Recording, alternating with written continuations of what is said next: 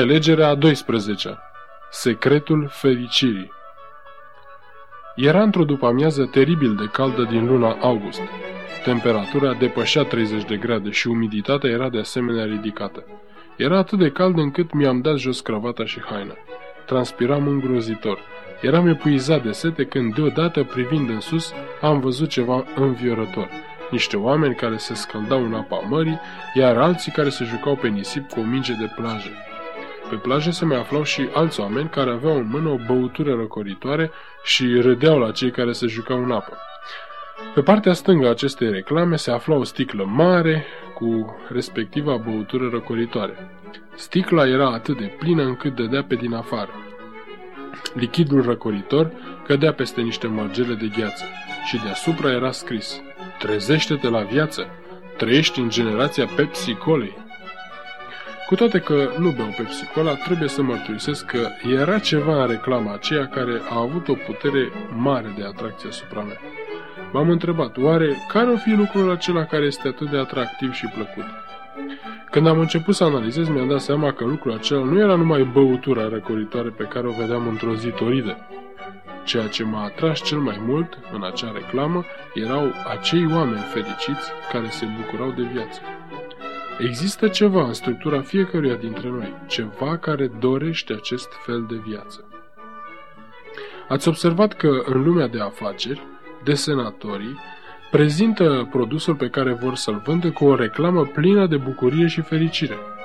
Ați văzut vreodată o reclamă cu imaginea unui om care bea un anumit fel de bere și care are o față lungă și tristă ca și cum ar suferi de indispoziție?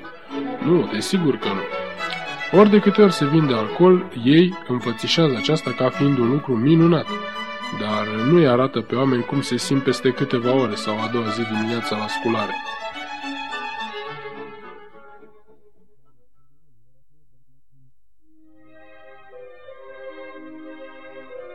Astăzi există un contrast uluitor între modurile în care lumea și biserica fac reclamă la ceea ce este viața de fapt. Priviți puțin la modul în care lumea face reclamă. Ea înfățișează viața ca fiind fără griji, liberă, presărată cu distracții și cu tot ceea ce dorește. Dar, dacă priviți în biserică, ce vedeți? Vedeți grupuri de oameni serioși, cu fețe lungi, care parcă tocmai au sosit de la un serviciu de înmormântare. Eu cred că aceasta este o religie bolnavă și generația modernă spune că religia este bolnavă. De aceea nici nu merg atât de mulți oameni la biserică duminică dimineața sau oricând altcândva.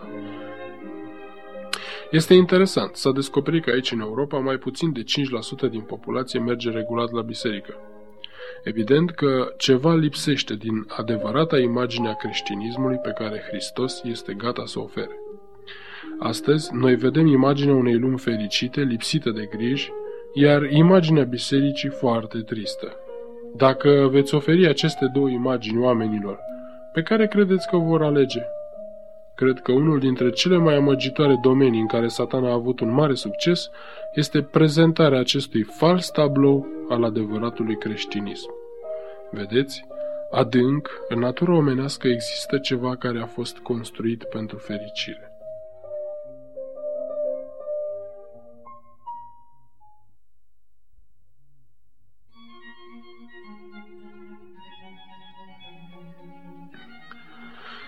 În acest minunat comentariu al vieții lui Isus, Cartea Hristos Lumina Lumii, există o declarație interesantă care spune Dumnezeu a creat pe om pentru a fi fericit. Pentru că această căutare a bucuriei și fericirii este inclusă în natura noastră, există ceva înăuntru nostru care se trage înapoi de dinaintea atmosferei neplăcute și nefericite care este atât de des asociată cu creștinismul. Există ceva înăuntru nostru care strigă că noi nu suntem făcuți pentru a trăi astfel. Cred că noi trebuie să înțelegem în mod literal ceea ce a vrut să spună Isus atunci când a zis Eu am venit ca omul să aibă viață și să o aibă din belșug. El dorește să ne dea viață din belșug, viață fericită. Isus a spus că, într-un anumit sens, experiența vieții veșnice are loc chiar acum. El a spus, Împărăția cerurilor este înăuntrul vostru, a doua venire a lui Hristos va fi doar o împlinire mai mare a ceea ce noi experimentăm chiar de acum. atunci totul va fi la o scară mult mai mare, pentru că îl vom vedea pe Dumnezeu față în față. Dar adevăratul creștin are o pregustare a acestei vieți încă de acum. Una dintre cele mai mari nevoi din zilele noastre este ca oamenii din lume să vadă realitatea fericirii lui Hristos și a credinței sale întruchipată în oamenii din biserică. Este timpul cel mai solemn pentru a arăta corect concepția creștină. Am auzit și învățăm că Isus a fost un om al durerii, dar el nu a fost numai un om al suferinței și al durerii. El a fost și un om al bucuriei. Nu uitați niciodată că dacă el a fost un om al durerii și al suferinței, este pentru că noi l-am făcut să fie așa. El nu era așa din firea sa. Păcatul nostru, acesta l-a răstignit pe cruce. Egoismul nostru i-a produs acele dureri. Dar, ca om, el a fost un om al bucuriei. De ce nu îl putem vedea în felul acesta? De ce trebuie să-l vedem totdeauna în celălalt rol?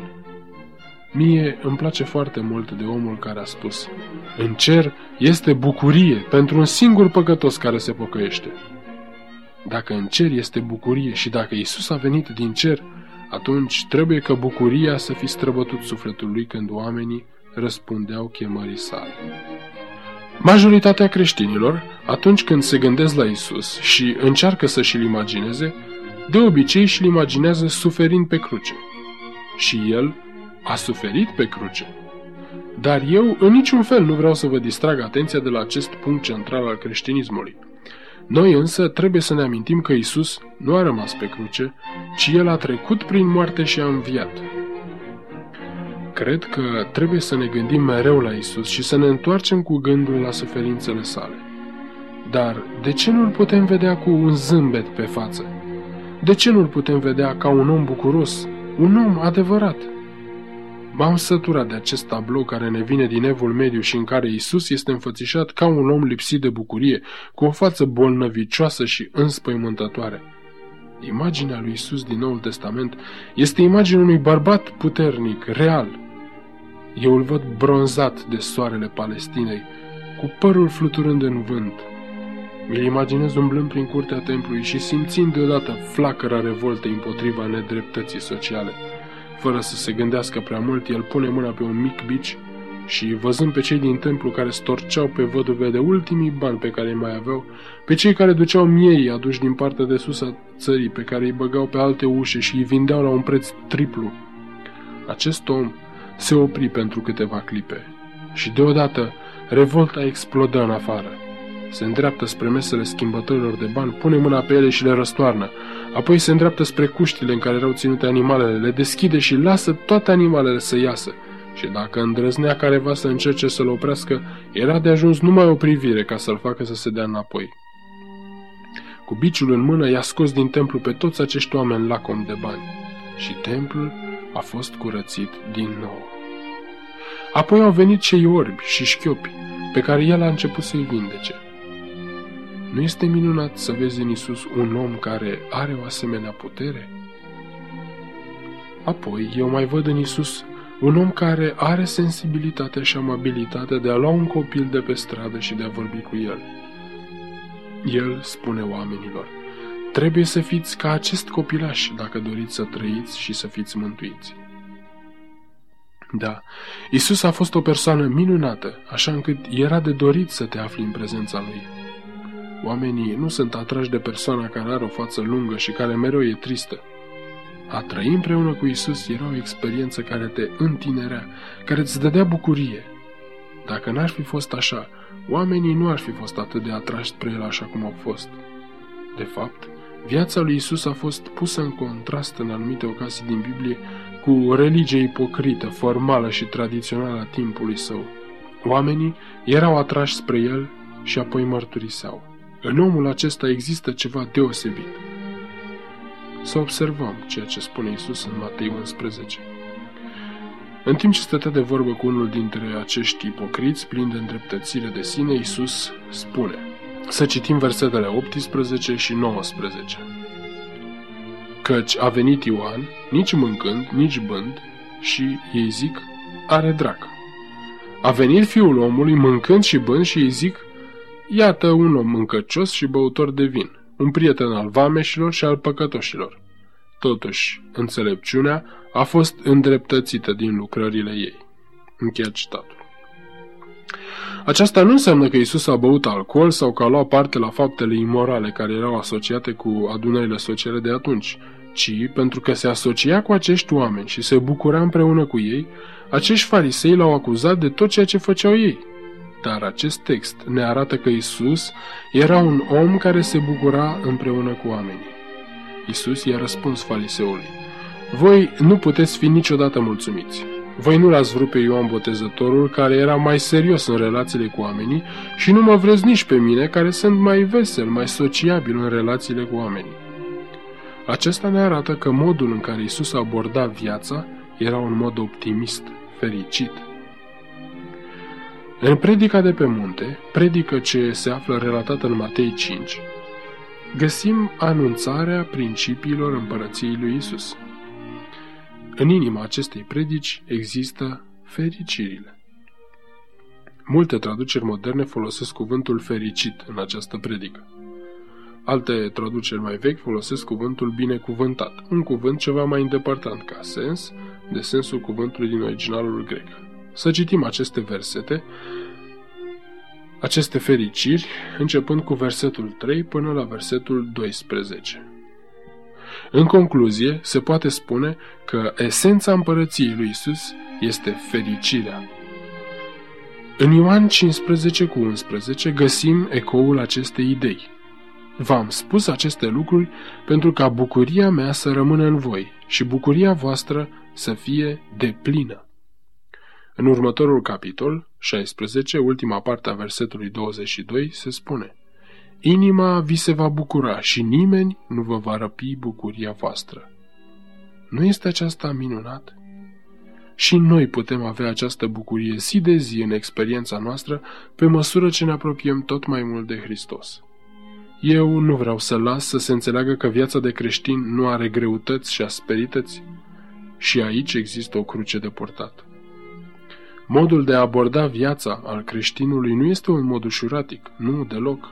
Isus a spus, voi trebuie să vă pierdeți viața pentru a o câștiga. Viața este dură, ea a fost dintotdeauna așa și așa va rămâne. Isus nu a negat acest lucru, mai ales că noi trăim într-o lume a păcatului. El spune că există o cruce pe care fiecare trebuie să o poarte zilnic. Dar el spune că, în ciuda acestui fapt, eu vă voi da bucurie. Viața e dificilă. Există durere, suferință și moarte, fie că ești bun, fie că ești rău. Noi cu toții avem parte de lucrurile acestea în lume. Dar Isus nu a chemat niciodată pe oameni la o viață ușuratică. Totuși, El spune, în ciuda acestei tragedii, în ciuda tuturor lucrurilor rele care se întâmplă, chiar dacă vei fi persecutat ca creștin, eu vă voi da o bucurie interioară. Și chiar dificultățile pot lucra ca niște binecuvântări, dacă știm cum să le privim. De aceea spunea Pavel, eu am socotit drept o bucurie să sufăr pentru Isus Hristos, Domnul meu. Dacă noi ne-am dat seama ce înseamnă într-adevăr a trăi în Hristos, orice ar trebui să-i supunem, orice ar trebui să-i predăm, El va avea întotdeauna ceva mai bun de pus în loc. Dacă ne-am dat seama ce bucurie înseamnă să trăiești pentru El, dacă ne-am putea lua timp ca să ne gândim la cât de minunat ar fi viața dacă am fi în Isus Hristos și să ne oprim din această goană teribilă în care tot ceea ce facem este să căutăm lucrurile materiale ale acestei lumi, atunci noi am putea descoperi care este adevărata bucurie și fericire a vieții în Isus Hristos. Astăzi poate că sunt unii aici care nu au descoperit niciodată că cea mai fericită viață din lume este nu numai în căutarea fericirii, ci în descoperirea de fapt a fericirii în Isus Hristos. Vă mărturisesc din adâncul inimii că cele mai fericite momente din viața mea au fost acele momente în care am fost cel mai aproape de El. Și dacă sunt printre noi unii care se simt mai mult morți decât vii, vreau să vă ofer invitația. Treziți-vă la viață, treziți-vă la viață și intrați în bucuria Domnului vostru. Să ne plecăm capetele în rugăciune. Tată iubitor din ceruri, îți mulțumim pentru bucuria și fericirea pe care le putem avea prin Isus Hristos. Noi știm că, atâta timp cât vom fi în această lume, problemele și durerile noastre nu se vor sfârși.